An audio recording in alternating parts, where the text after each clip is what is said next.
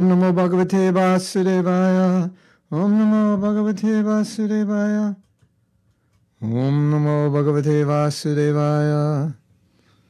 Welcome back, everyone. We are now reading about Maya. What an interesting topic. Who would ever think you could spend days, weeks, months discussing Maya? But I think it's very important for our Krishna consciousness. And so that's what we're doing. And we've just began reading yesterday. So today is Is that correct? Is today the second or third day? I think hmm. today is the second day. We're reading about Maya. So I'm going to bring up the document and then we are going to chant Jaya Radha Madhava invoke auspiciousness, and then allow everyone to get ready. Now I have to find the document. This is one of the major challenges in my life finding documents. Hare Krishna. Okay. The power of Maya. Nope. I have three documents on Maya and uh, they're com- the other ones are coming up, and I don't know why. I have to. Microsoft. It's all their fault. I'm innocent. Okay, hold on. One of the challenges of having 5,000 files is remembering where you put them and what you named them. Hmm. Huh. I remembered. We were talking about Maya and Yoga Maya, yes. We found it. Now, some information yesterday.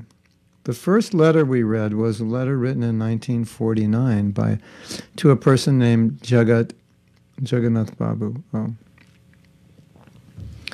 I don't know if this is the same person, but there was a, a person in Gaudiya Math named Jagat Bandhu and he was a wealthy businessman. And this could have been him. Okay. So, let's have a little kirtan. And let me just get set up for that. I was a little late today.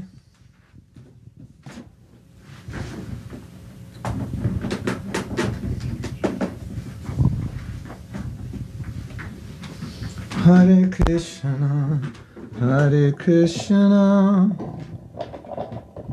Krishna Krishna, Hare Hare, Hare Rama, Hare Rama, Rama Rama, Hare Hare, Radha Madhava, Kunja Bihari.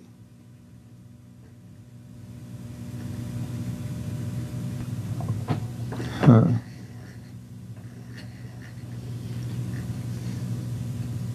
I am totally unprepared right now. Radha Madhava.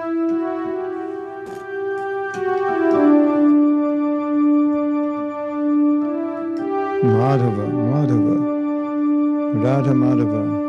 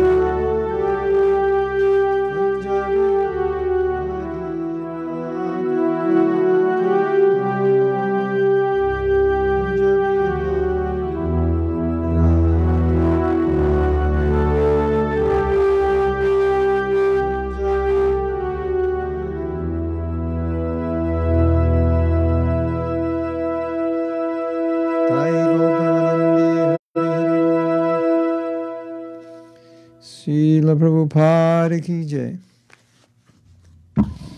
Om Namo Bhagavate Vasudevaya.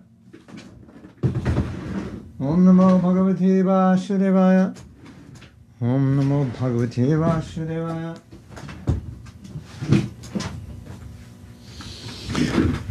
Hare Krishna. So I just have to find where we left off, and we will begin from there. Give me a moment. Hmm. Hmm. So we we read off. No, not, we, not that we read off. we left off. Excuse me. We left off reading. I'm going to read this letter again, and we'll discuss it a little more.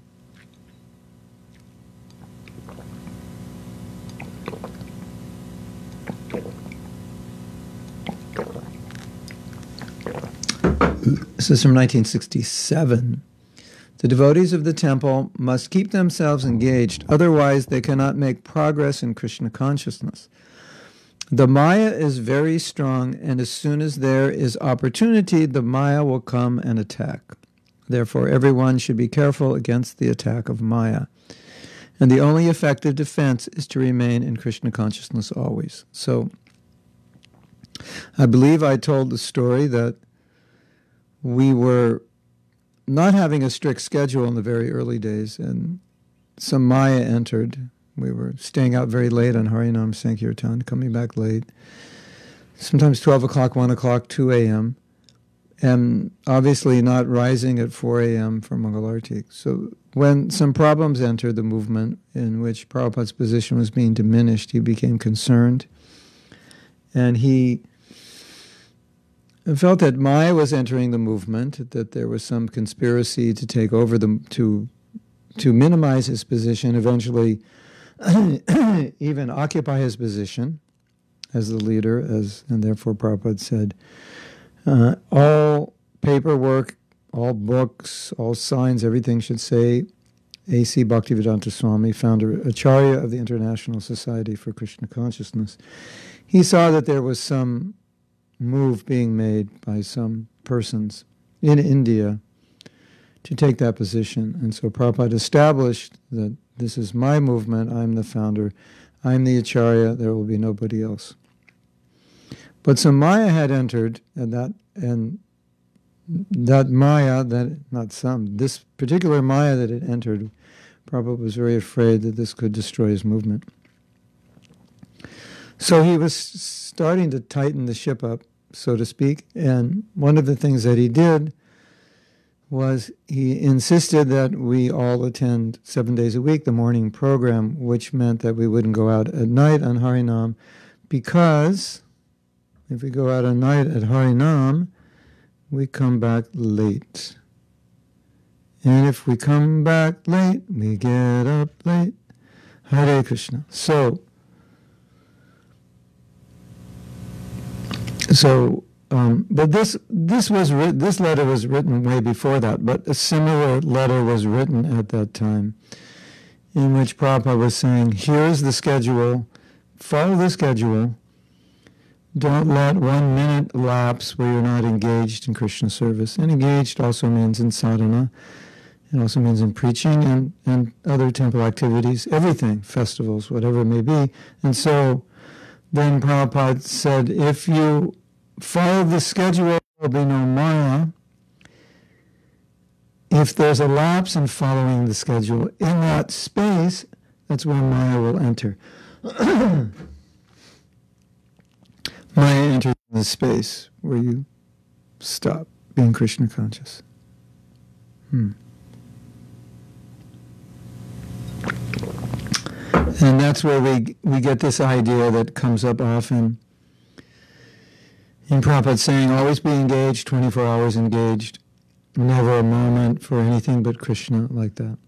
And so that was Prabhupada's instruction to us that every moment without Krishna is an opportunity for Maya. Or we could say every moment without Krishna is Maya. not even an opportunity. Prabhupada said Maya is right behind Krishna. So as soon as Krishna is not there, hello, guess who's here? So it's nice to see it that way. Maya is standing behind Krishna. If you move Krishna aside, then you can see Maya. She comes and takes over. Either Krishna or Maya will take over. So that's the idea. So that's where we left off yesterday, Hare Krishna. So now we're still in 1967. I've just gone through the letters about the power of Maya up to 1969. And certainly we can imagine that in these days, 1967, devotees were very immature and Prabhupada didn't have a big organization with uh, senior devotees and therefore uh, there was a lot of Maya, young devotees not being guided well. And so Prabhupada was the main guide but not a lot of the greatest association and, and not so much knowledge about Krishna consciousness. So there was, there was a lot, a lot of talk about Maya, because there was a lot. Maya was trying to enter into the weak hearts of the new devotees. So this is from 1967, and this is in August.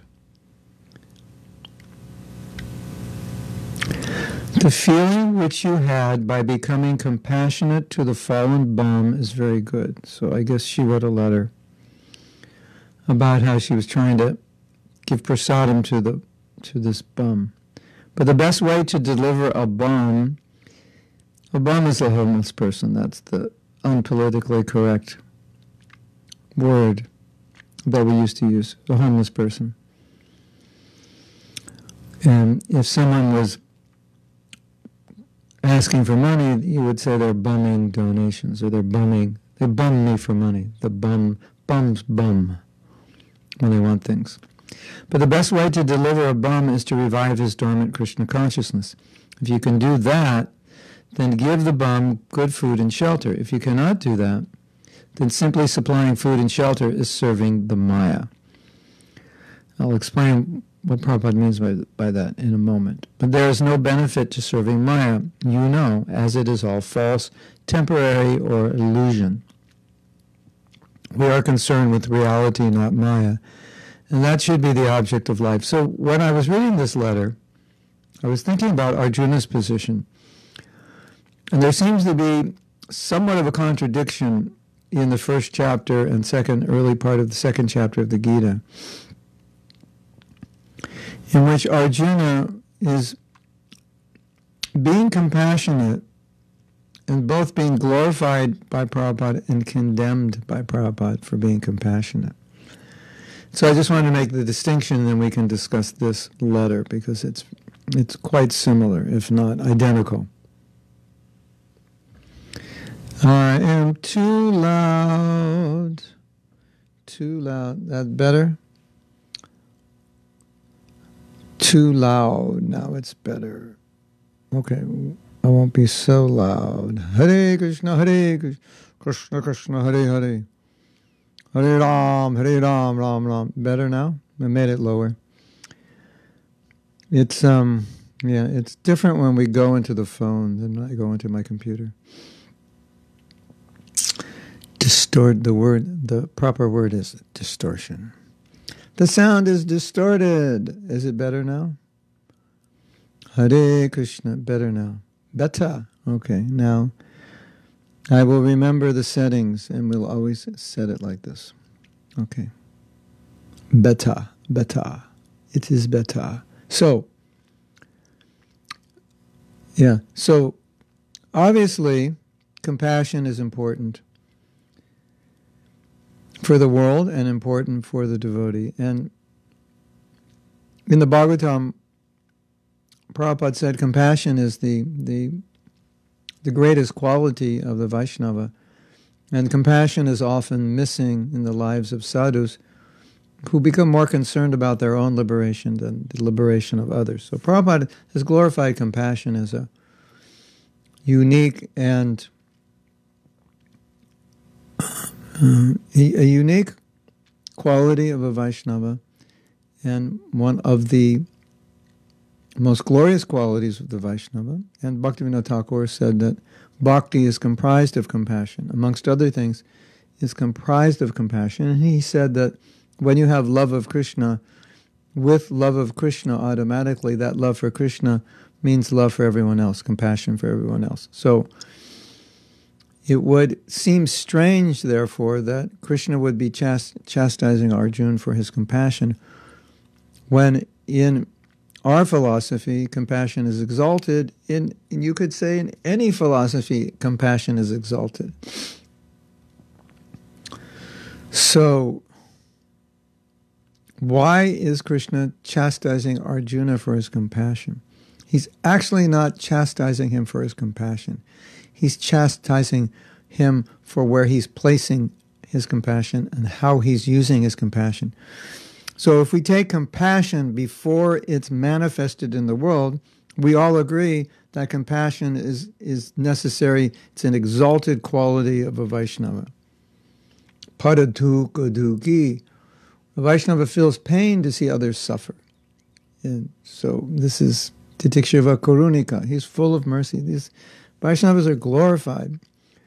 Kripa Sindhu, the ocean of mercy. So Radharani, the manifestation of compassion, Mahaprabhu, delivering the fallen souls out of compassion. But with Arjuna, it was compassion which was misdirected, directed towards the body. And specifically, it was compassion which was going against Krishna's instruction. So compassion is good. How it's utilized, who it's for and what the context. It can be in passion, it can be in ignorance, it can be in goodness. You can give charity in ignorance. Like, you know, you can give meat or you could, you know, let's let's go out and give wine to all the bums. It's Christmas. We'll give them wine and then they all get drunk and fall over and walk out on the street drunk and maybe get in an accident and that's so our great compassion is misdirected. So Arjun's compassion was misdirected. It wasn't that Krishna didn't approve of compassion. He did. Prabhupada glorified Arjuna for being compassionate. He just didn't approve of how that compassion was being directed, was being used. So that's the point. And so that same point is being made here. It's nice that you're helping the bum, but if you just, if you really want to help them, make them Krishna conscious, then Naturally, we give food and shelter to all devotees, but if you just give them food and shelter and don't make them Krishna conscious, then that is not, that is a misuse of compassion. And what does Prabhupada say? Oh, then he says, simply supplying food and shelter is serving the Maya. Because what does Prabhupada mean by that? Because you could say, well, if we give food and shelter, that's service, that's seva. But what will they do with that food and shelter? They'll engage in material activities. Without guiding them in Krishna consciousness, they'll engage in material activities. Correct? So that's Prabhupada's point. You're, you're energizing someone, but you're not giving them knowledge. So you're being kind, but your kindness is missing. And therefore, the kindness of Krishna consciousness is missing, so the kindness of food and shelter will only keep them in the material world. So Prabhupada's coming from the context of getting people out of the material world, and we would define compassion as giving people Krishna consciousness so they can end the cycle of birth and death. And anything else we do to help them materially without giving them Krishna consciousness would be keeping them in Maya and therefore would be Maya. Uh, of course, you'll say, but the food that they're giving, it's prasadam. Yes, that's true, but she was also talking about giving shelter. So, food and shelter, and, and basically administering to their material needs. And then you might say, but shouldn't shouldn't we help people who are hungry? And it's true, Prabhupada did. He fed them prasadam and householders it's their duty to feed hungry people. And but when when you talk about what you would do individually and what you talk about what you would do institutionally, sometimes there's a difference.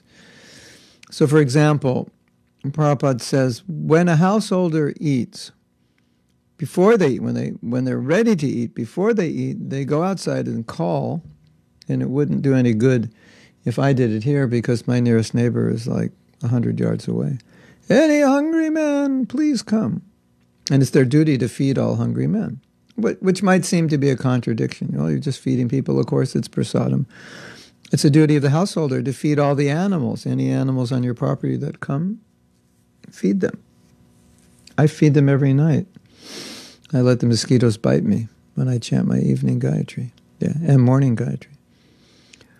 So that's a duty of a householder. Feed all hungry men. And Prabhupada said no one should go hungry within 10 miles of the temple. So, by extension, there is some there is some context there or, or some crossover. But as far as um, a, a movement to feed hungry people, that's not the primary duty of Krishna consciousness. And when Prabhupada was questioned about it, he said, Yes, we're doing what we can. He said, but it's not it's not the primary function because the real need is not for food, the real need is for God consciousness. And there is plenty of food, but it's misappropriated.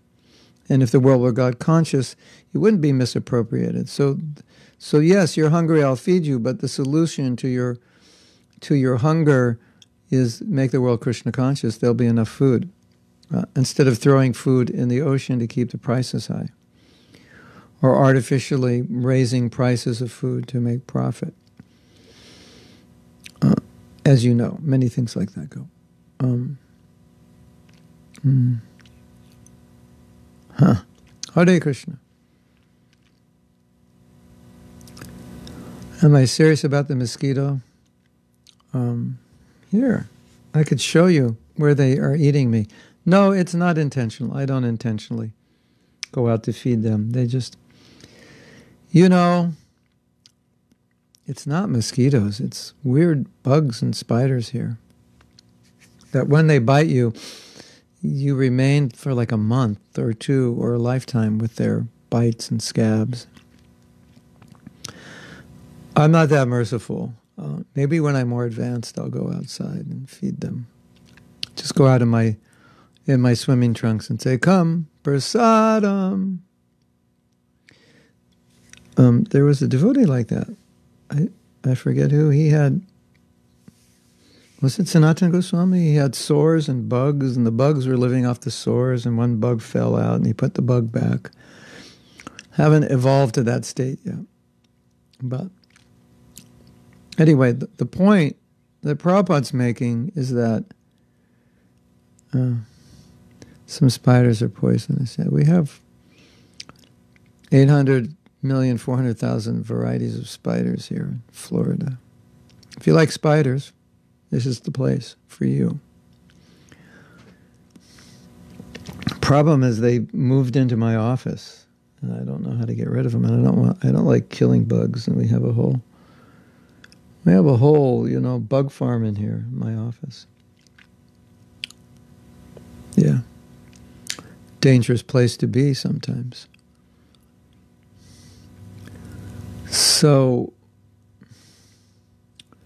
so Prabhupada's point was if you do anything out of compassion, but the result of your so called compassion is that it only furthers a person's material existence, then that actually your compassion is the action of Maya.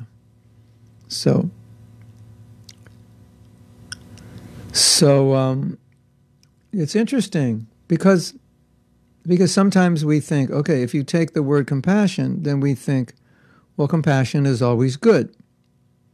And if you take something like anger, we think, well, anger is always bad. And here, Prabhupada's showing you can have compassion that isn't good. You can have anger that is good. We've talked about this before. So, in and of itself, you know, most people would say compassion is good. And we would say, well, it depends how you place your compassion. Most people would say uh, anger is bad. Yeah, it could have been Vasudev Datta. Most people would say anger is bad. And we say, well, it depends how you use it. So that's the idea. So that's the point Prabhupada's making. You use your compassion, but you use it in a way that this person remains in the material world, and ultimately, it's material compassion. Now, there's another interesting thing that Prabhupada says, and this is must have been Vasudev Datta, amazing. A bug, like a worm, falls off a sore in his body, and that's the worm's food, so he puts it back on. Hare Krishna. I haven't. I'm not that evolved yet. I usually brush them off when they start biting. So now Prabhupada said something interesting that helps us clarify this topic and understand how compassion can be engaged in in different modes of nature. And so when compassion degrades itself, it's an activity, even though it's compassion, it's an activity of passion or ignorance. So Prabhupada said,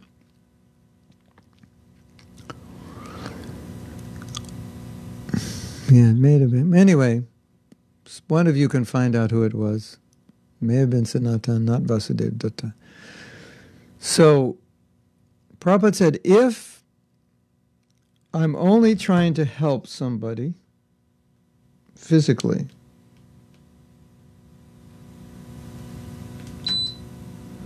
Excuse me.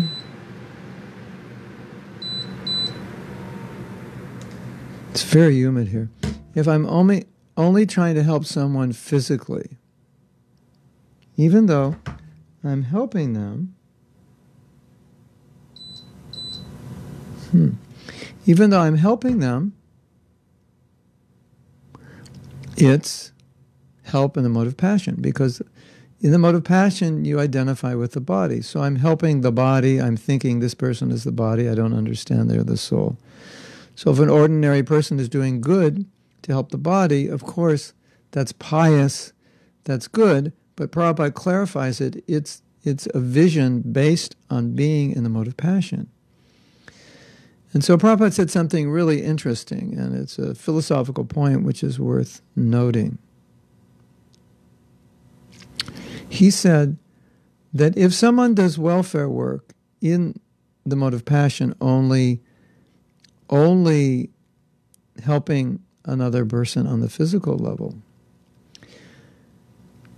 which is based on seeing only the body, then by that compassion and help, they'll become more identified with the body. They, they themselves will become more engrossed in, in passion. And normally we would think, well, helping is in the mode of goodness. But Prabhupada's point was if you help based on realization or based on thinking that I am the body, then that help is in passion. And by engaging in that help, you become more engrossed in the bodily conception. That's interesting, isn't it? Because we would think, well, that's better. You know, you're helping people. That's good. It's better. But, but if you're helping them with the wrong conception, then that wrong conception becomes strengthened by helping them. Of course, it's better to help people than be self centered. There's no question. So, this is a philosophical discussion. On the practical level, if it's a question of you're going to just live a life for yourself or you're going to live a life for others, better live a life for others. Uh, ultimately, in the long run, that will help you because at least it will help you overcome your selfishness. But if it if it's fundamentally based on thinking they're the body, it actually it actually reinforces your concept that you're the body. That's interesting, isn't it? You find that interesting? I find it very interesting. Okay, there's some discussion going on here. I'm trying to follow it while I'm talking, but I may have missed something.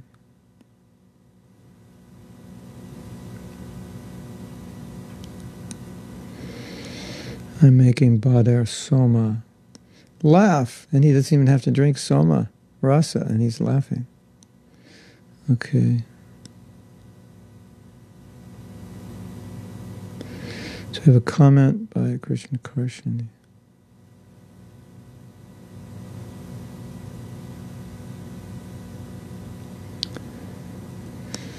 Vijay Lakshmi was asking if I am serious about feeding the mosquitoes. Uh, maybe it's Krishna's arrangement. He wants to feed the mosquitoes and use me as his instrument. What should be first, self compassion or compassion for others? We should first take care of ourselves, or others should be first. Ah. Every morning you take care of yourself, and every day you take care of others. And if you stop taking care of yourself, you won't be able to take care of others. Physician, heal thyself. Prabhupada quoted that. The physician's sick, he can't go to the office. Or he's sick and he gets everyone else sick. Did you know physicians are actually um, I was told physicians are quite unhealthy. That's very interesting. Philan- philanthropists think they're the most compassionate. So the point is, they may be compassionate. It's just, it's not that they're not. It just means the compassion, because it's not guided by Brahmins, and the compassion can be misused. So it's good. You want to clean up this problem, that problem. It's nice that people think that way, but without the guidance of a guru, it's it has limitation. And that's why Prabhupada said, he said the only thing that can save the world is Krishna consciousness. You can, you know, it's what Prabhupada called band-aid solutions. That you have a cut, you put a band-aid, you didn't heal Okay, the cut won't get infected, but you have to do something to heal it. So band-aid, the, the concept of band-aid solutions are temporary solutions. So, okay. So we have lots of temporary solutions. So Prabhupada's point was, you help somebody, but now what? They're still in the material world, and the, the problems are not going to go away. They're still confronted with the same problems. I fed you, you're hungry, but tomorrow you'll be hungry, and the next day you'll be hungry, and you're not well, and you need medical attention. And I've taken you to the doctor, I paid for it, but maybe next year you'll you'll become sick again, and you still have the same problem. Whereas in this example, just using an, an analogy, if I helped you by teaching you and getting you back on your feet so that you could work, so that you could provide food for yourself, medical care for yourself, and so on, that would be a greater service than just feeding you. So that was Prabhupada's idea. And so that's the mission of ISKCON. And now, as I said, in our individual lives, you may see someone on the street, uh, it's cold, you take off your jackets here, here, take this jacket. That, that would be good. That's a sign of your compassion and you pray for that person and you tell them, Can you say Hare Krishna? And I'll give you the jacket, like that. So that's good. But, um, and Prabhupada even said, you know, the residents of the Dham, Vrindavan Dham, you know, go there, give them things, give charity. Uh, a lot of times when devotees go there, they've been in the West and they collect clothes, or they go to thrift shops and they buy clothes and they go back to Vrindavan and distribute to the poor people. They're all Vaishnavas, Vaishnava Seva. But you know, the general Prabhupada never said is one of the purposes of ISKCON is that we would distribute clothes to the needy and so forth. And when Prabhupada was asked about that, he said, well, there are other organizations dedicated to do that. To do that, that's not the function of ISKCON. We're, so it's not that it's not that we're callous and say, oh, let let the cold people suffer, let the hungry people suffer. It's it's not like that Uh, a Vaishnava suffers to see other people suffer. It's just not the mission. It's not the reason Krishna consciousness was created. And as, as I said, that Prabhupada said, you know, we do what we can. When there were some young, there were some children, I was going to say young children, all children are young. There were some, I guess young children means very young. There were some children coming to the temple in Juhu. Every morning they would come. They were very poor, lived in the area. Every morning they would come. And, and Prabhupada told one of the members that was also coming, he said, You should get clo- give, give these children clothes. They're coming to the temple every day. We should clothe them. So Prabhupada saw them like devotees. Give them something to wear. So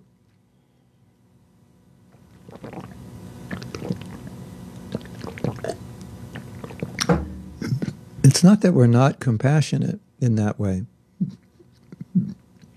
And individually, we may do what we do, but it was not the mission of Krishna consciousness. And as I mentioned in Prabhupada's warning, if if I relate to people only as the physical body, then by engaging in welfare work, it will actually reinforce my bodily conception because I'm only dedicated to helping their body. And so it keeps me in passion because Rajagun is the place from which we see everyone as the body. Sattvagun is the place from which we see everyone as spirit soul. So at least for us, we see them as spirit soul. We give them some food, uh, prasadam. Please chant Hare Krishna. Here's an invitation. You can come to our temple. Although sometimes we may not want to invite everyone to the temple because some people may have mental problems and may disturb the environment. But we may not be able to help them. But that's that's the full blown flavor of our compassion.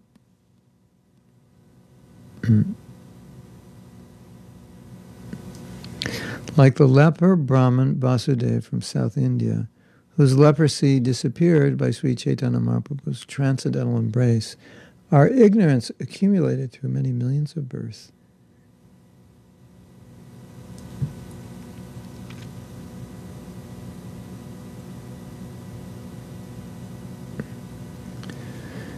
and far worse than Vasudev's leprosy, has disappeared by your golden touch. Indeed, the leper Vasudev was physically sick, but enlightened internally. He even put the fallen worms back into the sores in his skin. Is that from Chaitanya Charitamrita? Yeah, so that is that's amazing. Vasudev Datta is amazing.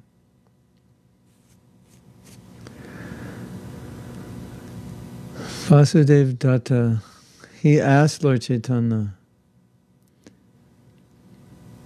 could I take the sinful reactions of all living entities and then they could all be liberated? You could send them all back to Godhead. Like, could you imagine?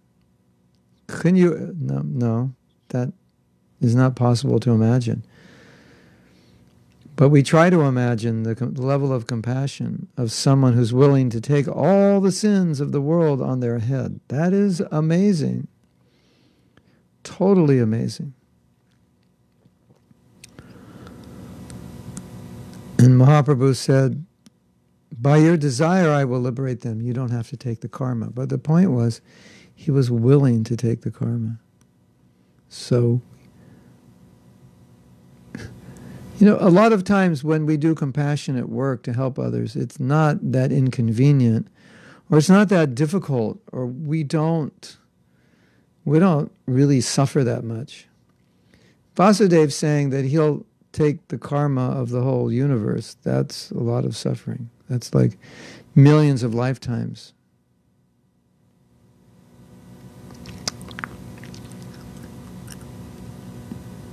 Mm, of suffering. So Billy Lynn has a, a very important question. What is soma? It's called somaras. Better I don't tell you what it is, because then you may want to take it. It's a drink, a beverage, a herb only found on the heavenly planets that makes you very strong and powerful and probably put you in a really good mood. Some devotee claimed he had some somarasa that he found in the Amazon. I don't know. I'm aware that it's on this planet. But as one of the regulative principles is no intoxication, I'm under the impression somarasa is intoxicating. But since it's not really available here, we don't have to worry. And Billy Lynn, you can take the intoxication of the holy name.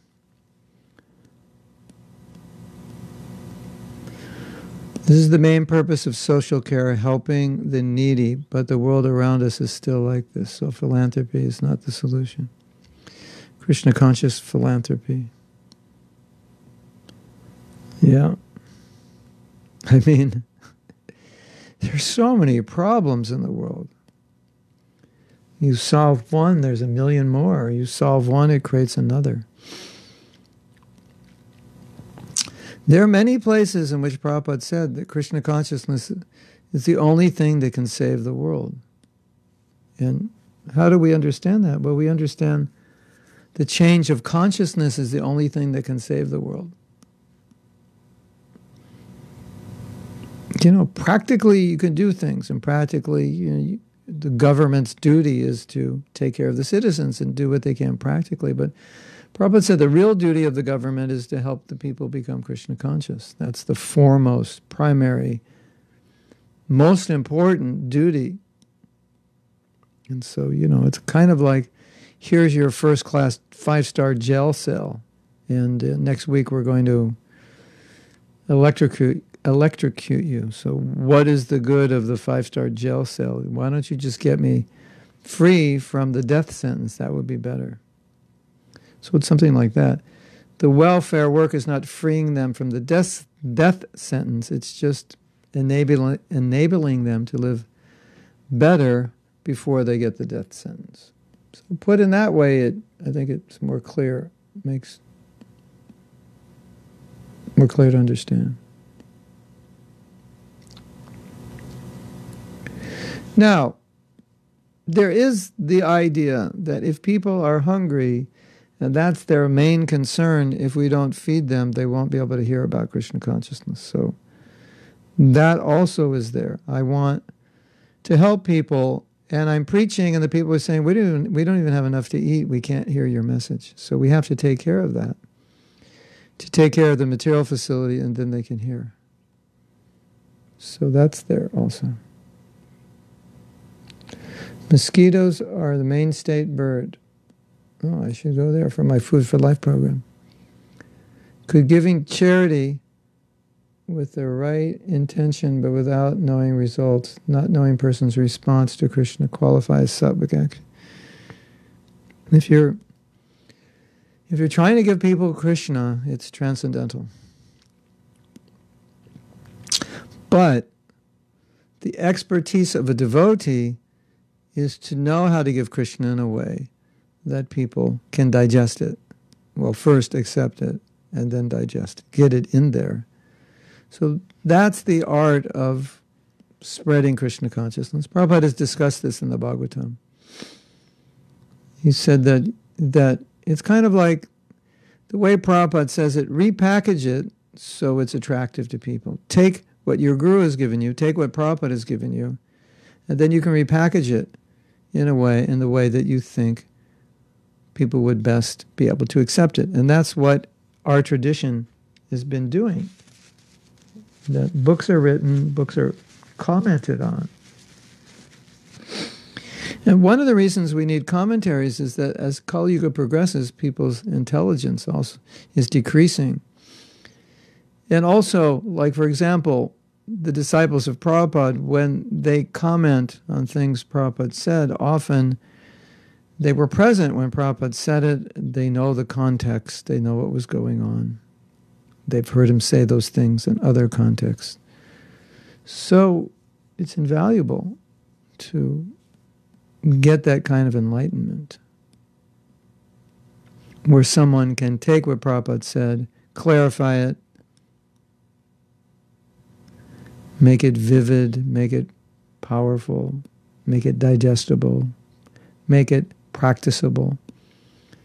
Sometimes that's necessary. So that's what the acharyas do.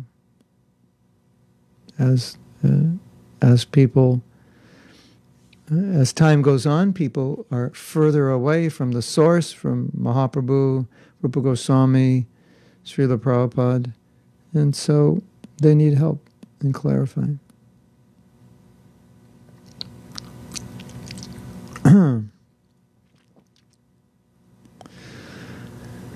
Our duty is to give people Krishna consciousness.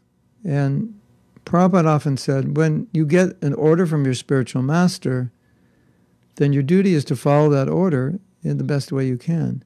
And you may think, but what is the use of doing this? Nobody cares. What, what's the use of giving prasadam? What, what is the use of going, of giving the holy name? People will just make fun of us, or they'll neglect us, or what is the use of giving knowledge they won't understand, and so forth. So, so we, as I said, we want to try to make the knowledge accessible, the prasadam delicious, the presentation of the kirtan attractive. We want to do all these things. But still, sometimes Prabhupada would say that you can't always know what the result will be. But if the order has been given to do it, then you do it. And you accept that I'm executing the order of Srila Prabhupada, so it's auspicious. And there will be an re- auspicious result in the long run. Like, so maybe you go somewhere and you do a little kirtan, you distribute some prasadam. You may not see any obvious result, but you've been chaste to the order of your spiritual master. You've been chaste to the order of Prabhupada, and therefore that's perfect. The mistake that devotees have made in the past, and we should not make, is thinking that if I just give the truth as it was given to me and present it that way, that, that's all I have to do. I have to present it according to the time, place, circumstance. I have to present it in a way that people can understand it. I have to present it in a way, as far as possible, that people can practice it, accept it, and so forth. So that's you know, we don't want to make the mistake. Well, this is true. I just spoke what's true. If people don't accept it, it's not my problem, it's their problem. In some cases, it's true that you did your best and that's all you can do. But in some cases, you may have presented it in a way which is not accessible to people. So then it becomes your fault. But faith that this is what Prabhupada told us to do. If we do it, there will be a good result. And we see that practically.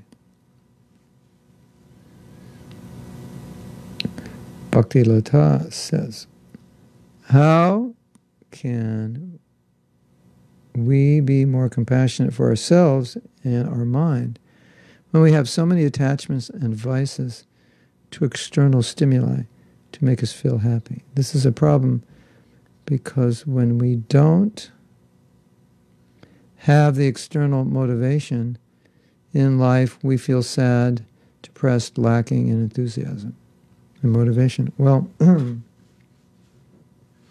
nice example is given, or a nice analogy is given, which can help you in this area. You're asking why, how can we take better care of ourselves? I think that was the beginning more compassionate to ourselves. We have so many attachments and vices. Well, imagine yourself as a child. And now you're taking care of this child, and how do you, how would you take care of the child? Then you ask yourself, if I were the child, would I treat the child the way I treat myself? Like, like sometimes people berate themselves, they demean themselves oh, you're so stupid. Why did you do that? You do everything wrong. This, what is called in the world of psychology, negative self talk.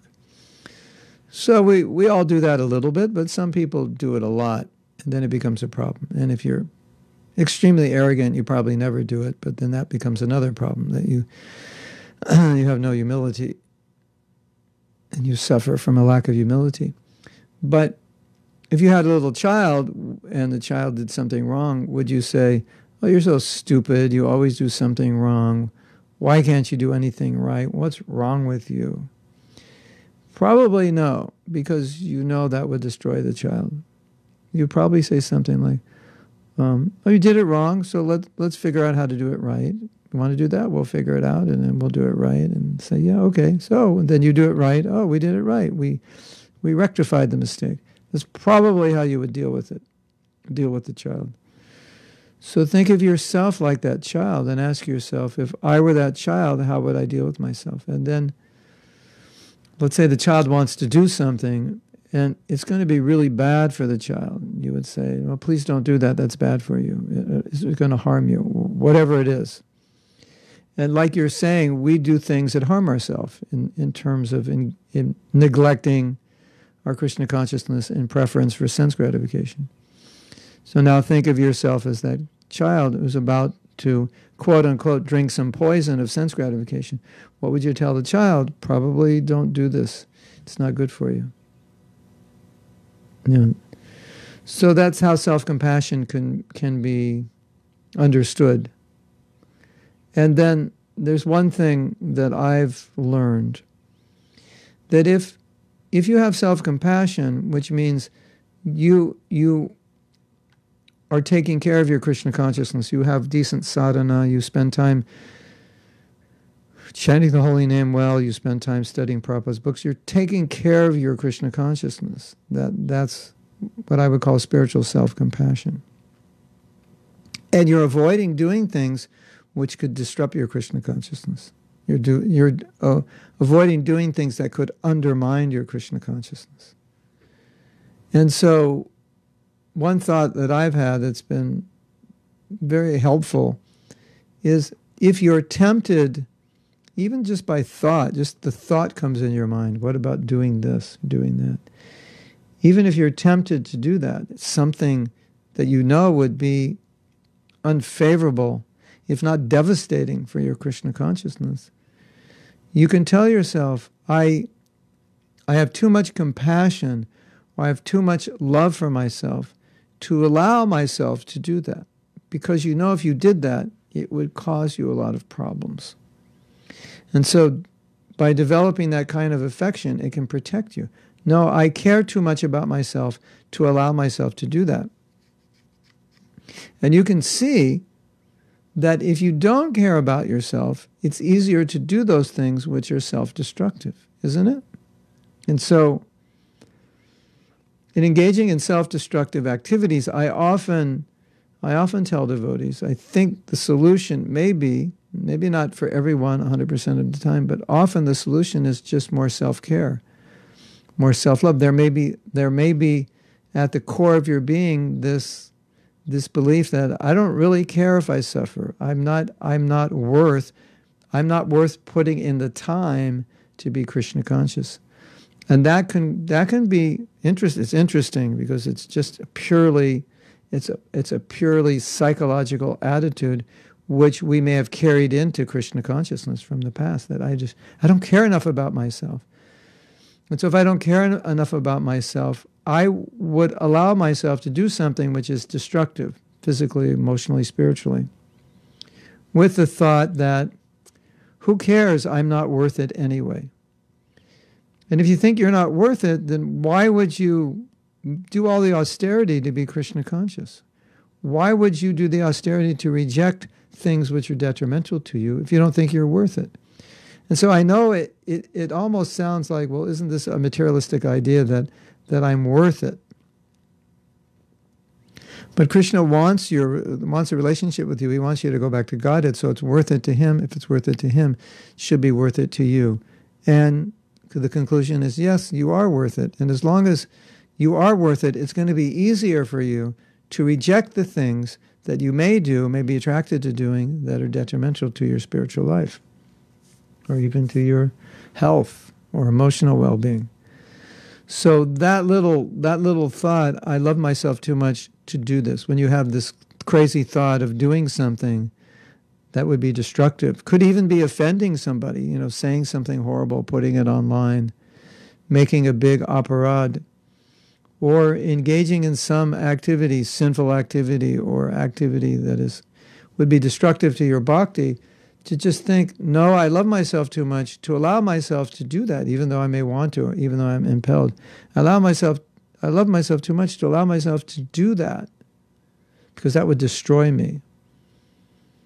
And I think many, many devotees, perhaps even un, are unaware of this fact. Many devotees who are very strict in, and disciplined in their Krishna consciousness, who take care of their Krishna consciousness very well, have fundamentally a strong self love, even though they may not call it that, even they may object to the idea of using this word because where do we find this in Shastra and so forth? Well, although you could extract it in different ways from Shastra, they may object to it. But the fact is, if you look at their life, they're very careful in their sadhana, they're very careful in their rounds, they're very careful to study Prabhupada's books, they're very careful to do things that preserve their Krishna consciousness. And so they might say, well, I do this out of love for my guru. I wouldn't deny that. But there's also a sufficient degree of self love. They, they do that because they, they are concerned about their spiritual life. And whether you call it self love, self compassion, self preservation, whatever you want to call it, it's the same thing.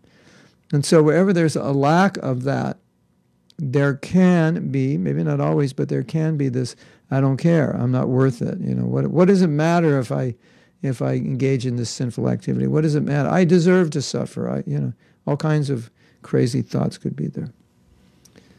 So that's an important point. I've talked about it in many places many times. It's something you can reflect on. Jyotirmaya says, if you give food and KC, then this is the solution. If you only give food, you will keep people in ignorance and their soul still in suffering. Yeah. What is better? Save the body or save the soul? Why not save them both?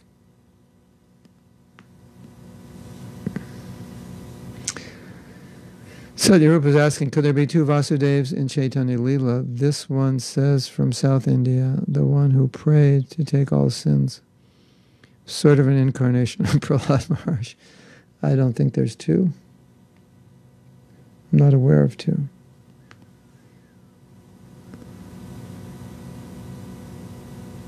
Mm. Feed them and get them to chant Hare Krishna, and we've solved the problem. How to know that a devotee is compassionate and doing for this own interest or pretending? Yes. As we said many times, you can do a good thing for the wrong reason. So you could be compassionate just so you you are appreciated by the society of devotees as a, a great compassionate person. So if you're engaged in doing anything, whether it's compassionate or whatever it is, if you're engaged in doing it and the motive is to get recognition or in some way to better your material position, then you know it's not really compassion or it's so called compassion motivated more by your own desire. So, this is always possible. You can always take something good and pollute it. You can always take something good and do it for the wrong reason. Always possible.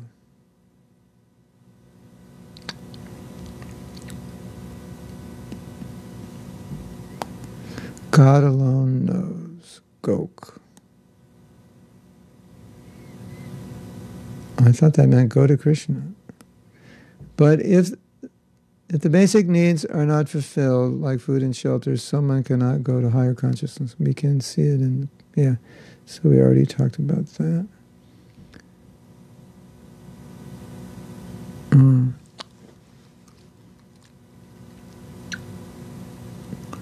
Oh, so Kirti says that he may have drank something called Ava Vakshka,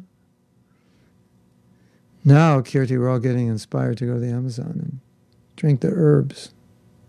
No intoxication, everyone. Not allowed. Mm.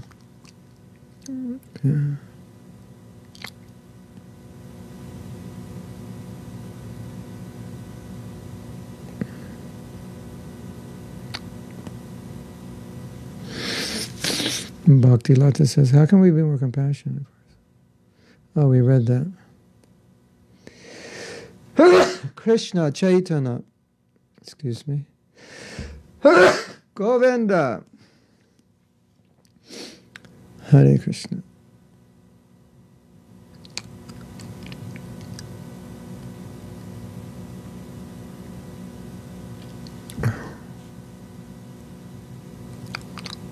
Mm-hmm. I'm going through your some of your comments are like, I've already talked about them, or I forgot the context of them, so I'm not reading them.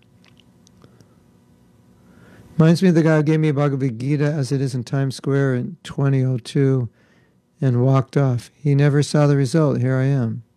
Yeah. So he, Prabhupada said, distribute books. He does it, and look at the result.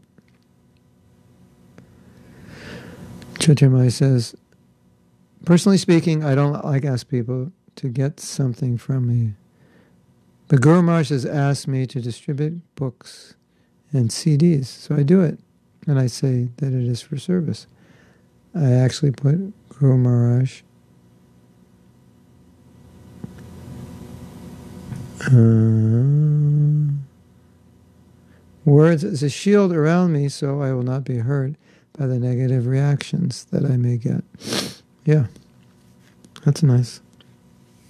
As Prabhupada said, we may not know the result, but we do it because we've been asked. Jai Radhe says, Jai Radhe, formerly Jenny Yu, now transformed into Jai Radhe. Interesting to reflect on where people's self critic comes from their mother, father, abusive partner. Interesting to think about whether we are echoing these voices when we are not compassionate to ourselves. Yeah, that's a possibility. And the point is, and I made this point a lot, and I, I think this is extremely important when, when this discussion comes up about Krishna consciousness and psychology. The reality is that, as we can see from this, if you have a certain kind of psychology, it can be an impediment. And of course, some people say, well, if you just become Krishna conscious, it will go away. That's, that's true for some people, but it depends on the problem and it depends on the person because it doesn't always go away. And we see a lot of what goes on in ISKCON that seems to be humility, but it's not. It's a psychological weakness or an emotional problem, and it's coming out as humility. And sometimes the person who's manifesting it doesn't even know. They think it's humility, or they think it's humility to berate themselves. Oh, I'm lower than a worm in stool. There's no way that we as sadhakas could feel lower than a worm in stool unless we have some emotional disorder. That's, you know, that should be in the fine print when Krishnadas Kaviraj says, and he says, I feel lower than a worm in stool, that the fine print should be, don't try this at home. You know, so there, there, there's so many things the acharyas say, and the disclaimer should be, don't try this at home while you're a sadhana bhakta or vaidhi sadhana bhakta. I'm, I'm feeling, you know, this, I'm feeling that. No, you're not feeling this and that. And um, Billy Lynn uh, had written me and said that I, you know, some people say you should want nothing from Krishna, you know, just like not anything. Like Krishna, do whatever you want, you know, roll, have a truck roll me over, whatever, you know, never be visible to me. And but but she's saying that you know I don't relate to that at this point and it's true we don't we don't relate to it because we're not on that level and if we try to be on that level or imitate that level we're going to have all kinds of trouble that for us those levels are like philosophical understandings not something we can practically do because it's a, you can't be on a level you're not on you can't feel on a level you're not on it just you know it's like uh, a guy sees a girl he's madly in love with her and and another guy sees her, and, and we say, "Feel that you're in love." And he says, "I'm not. I don't. Well, she's not my type." So you know, maybe if he hung out with her and they got to know one another and so on, he might start feeling it. But it, the feelings have to evolve according to your level of Krishna consciousness. So there's a lot of things we feel. Another devotee wrote and said, you know, when we did that compassion exercise, I, you know, I didn't feel I could go to Krishna. I felt like my duty is here to stay with my wife. She's ill, and, and serve her. And so, to feel, to feel like Vasudev Dutt, you know, um, or, or no, not like Vasudev. To to feel, no, I could just go back to Godhead immediately, leave everything. May, we may not be on that level yet. And that exercise was just to check in to see what level you're on. But the point is, if you try to imitate a level that you're not on, you run into trouble because you're trying to manifest something that can only be manifest on a higher stage. And therefore, you misunderstand it, and it becomes artificial to practice it. And then you start conflating low self esteem with humility, and your low self esteem tends to increase. And then you think that berating yourself is actually what you're supposed to do, when, actually, when, it, when it, it's if you berate yourself from, from as a manifestation of prema, yeah, but if you berate yourself as a manifestation of low self-esteem or other uh, some other emotional problem, it just starts destroying you. So, whether it came from your mother, your father, wherever it came from, the fact is, if it exists, it exists, and and you know it, it is helpful in therapy to understand where it came from because if you can identify oh, yeah, my mother used to say these things, and that's why I feel this way, then it, it may be a tool which enables you to to overcome it, heal it, transcend it, because you see, oh, that's where it came, and I'm just, it's not really coming from me, I'm just repeating what she said, which Jai Radhe is saying is the most common, and she's a therapist, so she would know that that's the most common way it comes up. But just realizing that it's there and it is an impediment is important. Otherwise, we think, no, my low self esteem is actually a very high level of humility. Well, it could be, but in the cases I've seen, in most cases I've seen, it's not purely a manifestation of humility. It's often a manifestation of other things which are unhealthy. So, personally, I think these things are important to understand because they can be impediments to bhakti. In the name of being favorable, they can become impediments, and it's it's we have to mark it and know, no, this is not healthy. This is wrong. I don't I'm putting myself down. Consequence, I don't care about myself. I don't think I'm worth it. I'm calling that humility and I'm allowing my sadhana to become compromised because I don't care. Because I think, well, I'm not worth it. Or I'm very bad and that could morph into that I can't have good sadhana. I'm too weak. You know, it could morph into all kinds of unhealthy things. And if you think you can't, if you think you don't deserve it, that's a serious problem. Last night in a class, uh, Prem Kishore was asking, you know, that I don't feel like I can be Krishna conscious at the time of death. And I said, well, you should feel that way because the process can do it, although you may personally feel you can't that's not the issue. The process will work. So sometimes these personal feelings that I can't can can get in the way of the reality that the process works. So that's another problem. I'm so fallen, I'm so this and that, I could never be Krishna conscious. Maybe, you know, you could isolate that as a as a valid point, but within the context of, the fact that you have the process of Krishna consciousness, it's no longer valid. And then if you still feel that way, it could just be a weakness of your own psychology. I'm so bad. I'm so worse. Which which underlying it, then it can even be an excuse. This is Jai This is where it gets kind of um, to a very diseased level of consciousness. It becomes an excuse. Maybe not even we're not even aware of it. becomes an excuse for not being serious. What's the use? I can. I tried. I'm so this. I'm so that. And Prabhupada never liked the I'm so this, I'm so that, because he saw that could easily transform into an excuse. Why don't you do this, Prabhu? I'm so fallen. Why even try? I've tried before, it doesn't work. Okay. Maybe you're lacking, but the process works, and you have to take the process better, and it'll work. Uh, okay.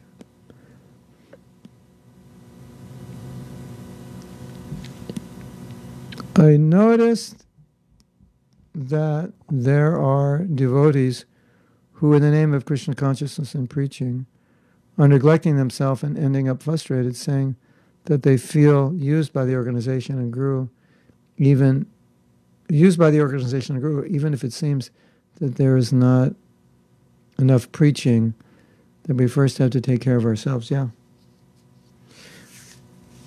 It's it's an important point because it's easy by reading Prabhupada's books, and it's it's easy by listening to classes to prioritize preaching over taking care of yourself, and then that results in uh, some of these symptoms you describe here or other symptoms, and then you lose enthusiasm, you're not happy, and so forth. I mean, this happens a lot in Krishna consciousness that we misunderstand something, then we misapply it, and then there's a bad result. And then we don't realize it was our misunderstanding, and then we blame it on the organization. Why were you preaching that way? Well, I didn't mean that you would do this, or I didn't mean it, that you would understand it in this way. You've taken it in the wrong way. So if we if we always understand as a found, foundation that taking care of ourselves is fundamental, then we'll be less likely to misunderstand things in, in a way that we would minimize ourselves or burn ourselves out or not take care of ourselves properly. and so we have to help devotees understand this. So it's a good point. Kishoramani says, uh, so many devotees expect to take care of someone, not only food, at least in the West. A big challenge to help others. Oh, I mean, people, the general public expects that we take care of people. Yeah, we have, um, we can follow that principle. No one should go, no one should uh, be hungry within 10 miles and food distribution. And certainly we'll take care of anyone who wants to do service and live and follow the principles in the ashram, right? That's our seva to the world. We can do that. But we also have to educate people that it's not that we're against these things, but our organization was not primarily established to do these things. It, it's like, let's say you're a doctor and someone says, Why aren't you educating your patients? And the doctor says, Well, my, my service is to heal them. I'm, I'm not going to, I'm not educating them. For education, they go to school, university for healing their physical ailments, they come to us. If someone challenged Jai Radhe, why are you not healing people physically? You're only healing them mentally. I said, well, that's, that's not what I was trained to do. That's not the purpose of the organization I work for. So that was one of Prabhupada's answers. We were established for this purpose. It's not, it's not that we we say, oh, if you feed people, it's bad and you should stop. We're going to go, you know, have a big protest march. Stop feeding people. Don't give them clothes. It's, that's not the point. The point is we have a different mission, and we believe that the mission we have would solve all the other little problems that you're trying to solve individually. So that's the idea. So you want to present that to the world and present that to yourself. And if you have a nature where you really feel that you want to help homeless people and so forth, you can do. You can bring them prasadam, you can bring them books, bring them the holy name. And those people are obviously they're in a very humble position and it makes them very open to Krishna consciousness.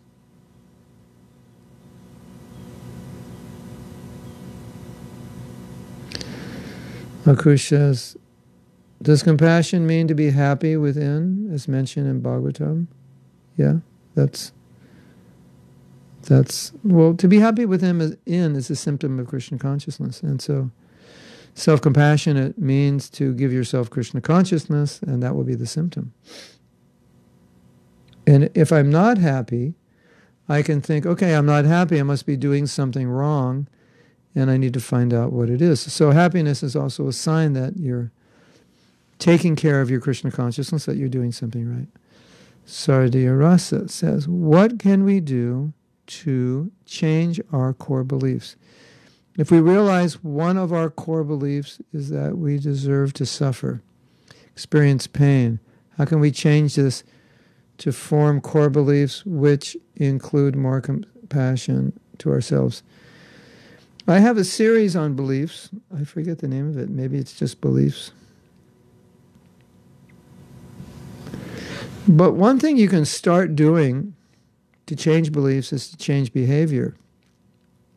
So start acting as if you had the belief that you were to take care of yourself. So, you know, you can ask yourself, well, if I had more self compassion, what would I do differently?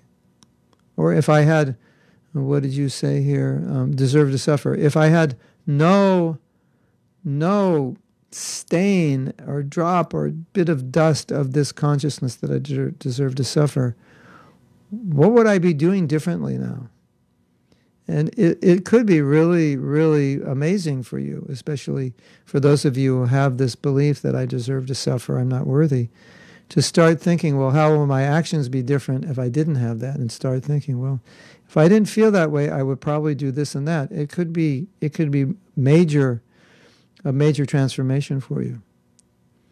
And then, so that's step one. Step two is to actually do it because doing it reinforces the new belief. So the first thing is is just, you know, if I didn't want to suffer, what would I believe? How would I act? What would I do? What would I think? What would be my attitudes? And then engage in those activities. So, you know, let's let's give an example. You might say, well, I would probably be doing this because this is something I really like to do. Maybe it's learning shlokas, or maybe it's reading, maybe it's drawing paintings for Krishna, maybe it's a project you put off because you thought you it was you like doing it, so maybe I shouldn't do what I like or I don't feel qualified, whatever.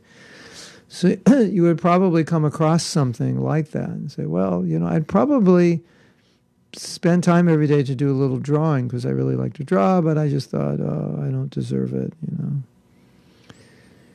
And so just start doing that because that drawing would be a manifestation of the of the other the other desire that no, I should take care of myself. Drawing is inspiring.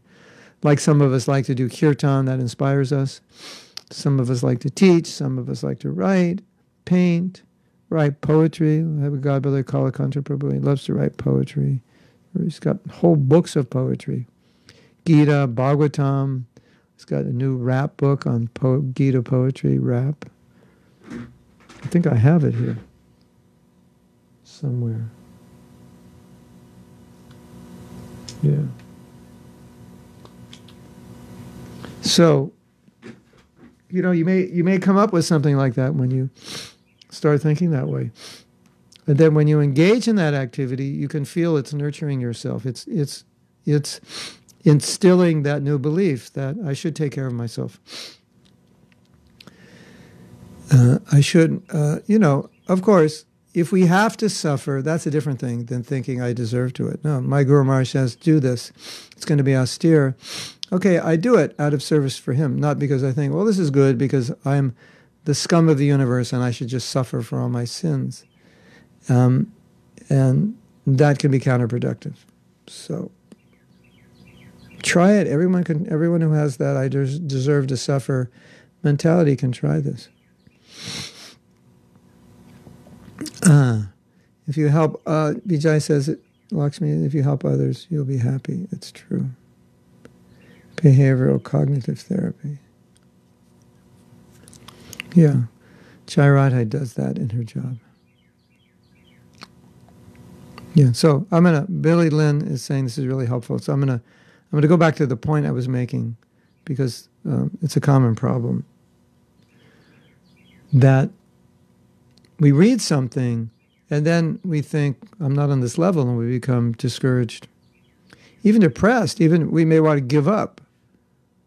But that's that's not what's supposed to happen when you when you read about when you read about these great devotees. It's not supposed to like throw you off and make you think, "Oh, I'm supposed to be like him." It, would be like, like you hear a PhD talk about how um, important it is to have a PhD, and then you start lamenting because you don't have one. No, it's meant to inspire you to get one. So that's the idea. So and so is feeling this way. I don't feel this way. It's not my level. Right now, if I feel that way, it would be counterproductive. I wouldn't even want to be Krishna conscious if I feel like Krishna may never show his his smiling glass, glance upon me. I need that relationship. I want it. Uh, but Radharani says, you can not be present before me. And whatever it is, it's okay. That's a manifestation of Mahabhav, the highest level of prema. So, you know, we can't compare ourselves and think, oh, I'm supposed to be that way. we're never going to be on the level of Radharani, number one, and certainly we are not going to be even close to it in our present state. So, so you have to evaluate everything according to your present state of Krishna consciousness and say, well, am I doing well according to who I am? And if I have this desire for a relationship with Krishna, if I have this desire, Krishna, please reveal yourself to me. I need to see you. Please reveal your affection. That's actually good because that will inspire you. And so you know, we want to evaluate things on the basis of is this proper philosophically and is this inspiring? Because if something is not inspiring you, it's likely you've misunderstood it, or it's likely it's not Krishna conscious. Because if it's Krishna conscious, it should inspire you. So sometimes, if we lose our inspiration, we have to take a step back and say, Did I misunderstand? Am I seeing this in the wrong way?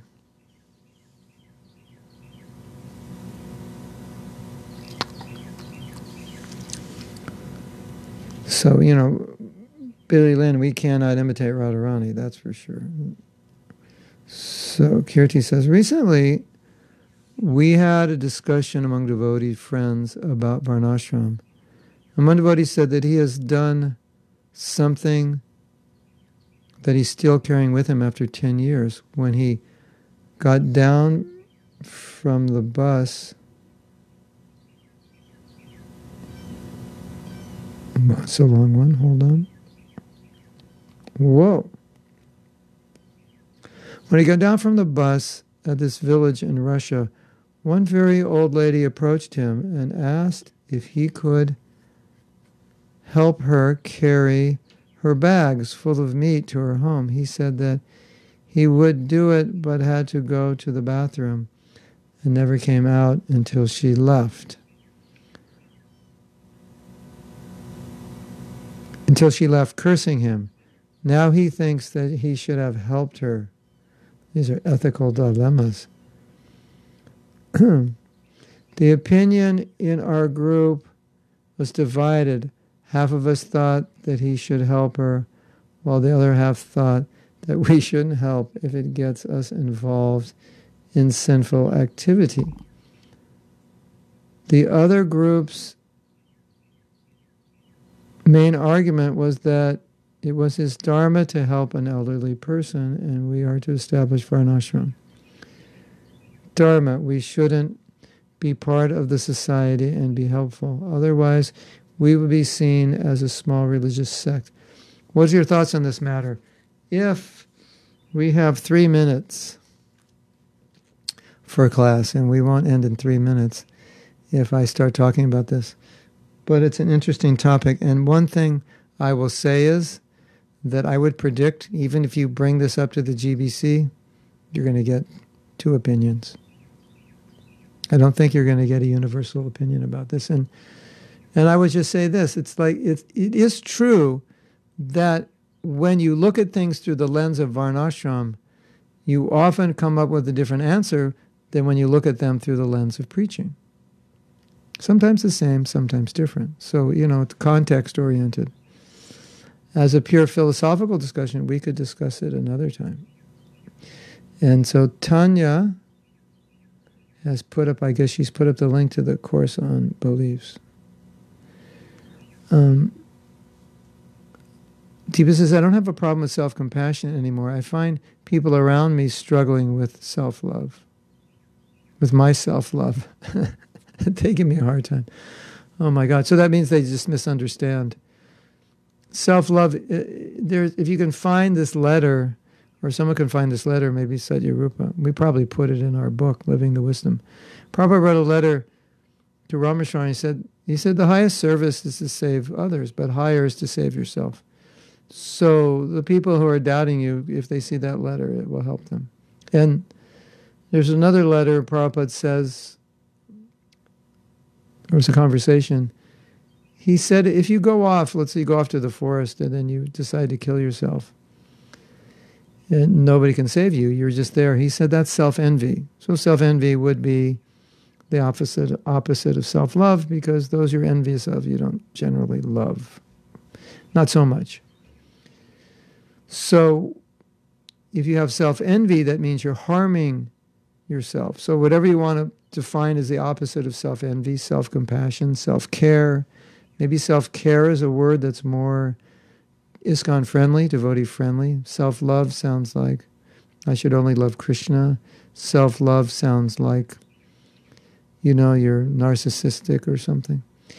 I was talking with the devotee about sexual purity. He said, We're going to have a website called Sexual Purity. He said, No, no, don't say sexual purity. People will think it's pure sex, sex in its purest form. So, you know, maybe self love is, is, should be replaced by self care. And you can tell them, no, this is just part of the you know, we have devotee care, but we also have devotee self care. Yeah, maybe that's more more understandable. But if you can find that letter and share it with him, that would be that would be helpful. Billy Lynn, I was thinking if I added it, it would be. No, I don't know what the it is. because you're all writing comments in the moment, then we go back. Uh,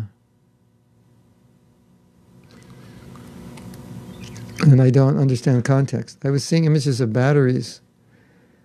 Um, yeah, see, we lost the context. KB, Kelly, Kelly B. There are things I definitely needed to hear. Thank you. Yeah, yeah. I think it's the same thing for you, KB. It it's like you know, what we feel at one stage of bhakti may not be the way we feel at another stage, and what we feel now can be good. Um, before you were attending the classes, we were having a discussion about what we should be desiring, what should, we should be thinking, and we're making the point that on a certain level of bhakti, we should be thinking one way, at another level, we would think another way. And if I say, KB, you should think like Basudev Datta. He wanted to take the karma of the world on his shoulder. And you might say, uh, I'm not ready for that. And I would say, Of course you're not ready for that. No, none of us are. But this is the like definitive ultimate end of compassion. And it's there hanging in front of us. If we want to define compassion, we can say, This is it. I would, you know, compassion means you're willing to suffer for the whole universe. And so nobody should feel bad that they're not on that level. And, you know, you might feel like, no, like, like you feel like, no, I need to stay in the world to take care of the people that depend on me. I feel like that all the time. Otherwise, I would be very happy to leave my body. And I think I can't think like that because Krishna will fulfill that desire. And I have so many people that want me to stay. I have so many people I'm serving. So it, it, I always kind of try to adjust my desire to the practical implications of what we're doing. But but ultimately, it should be whatever Krishna wants. But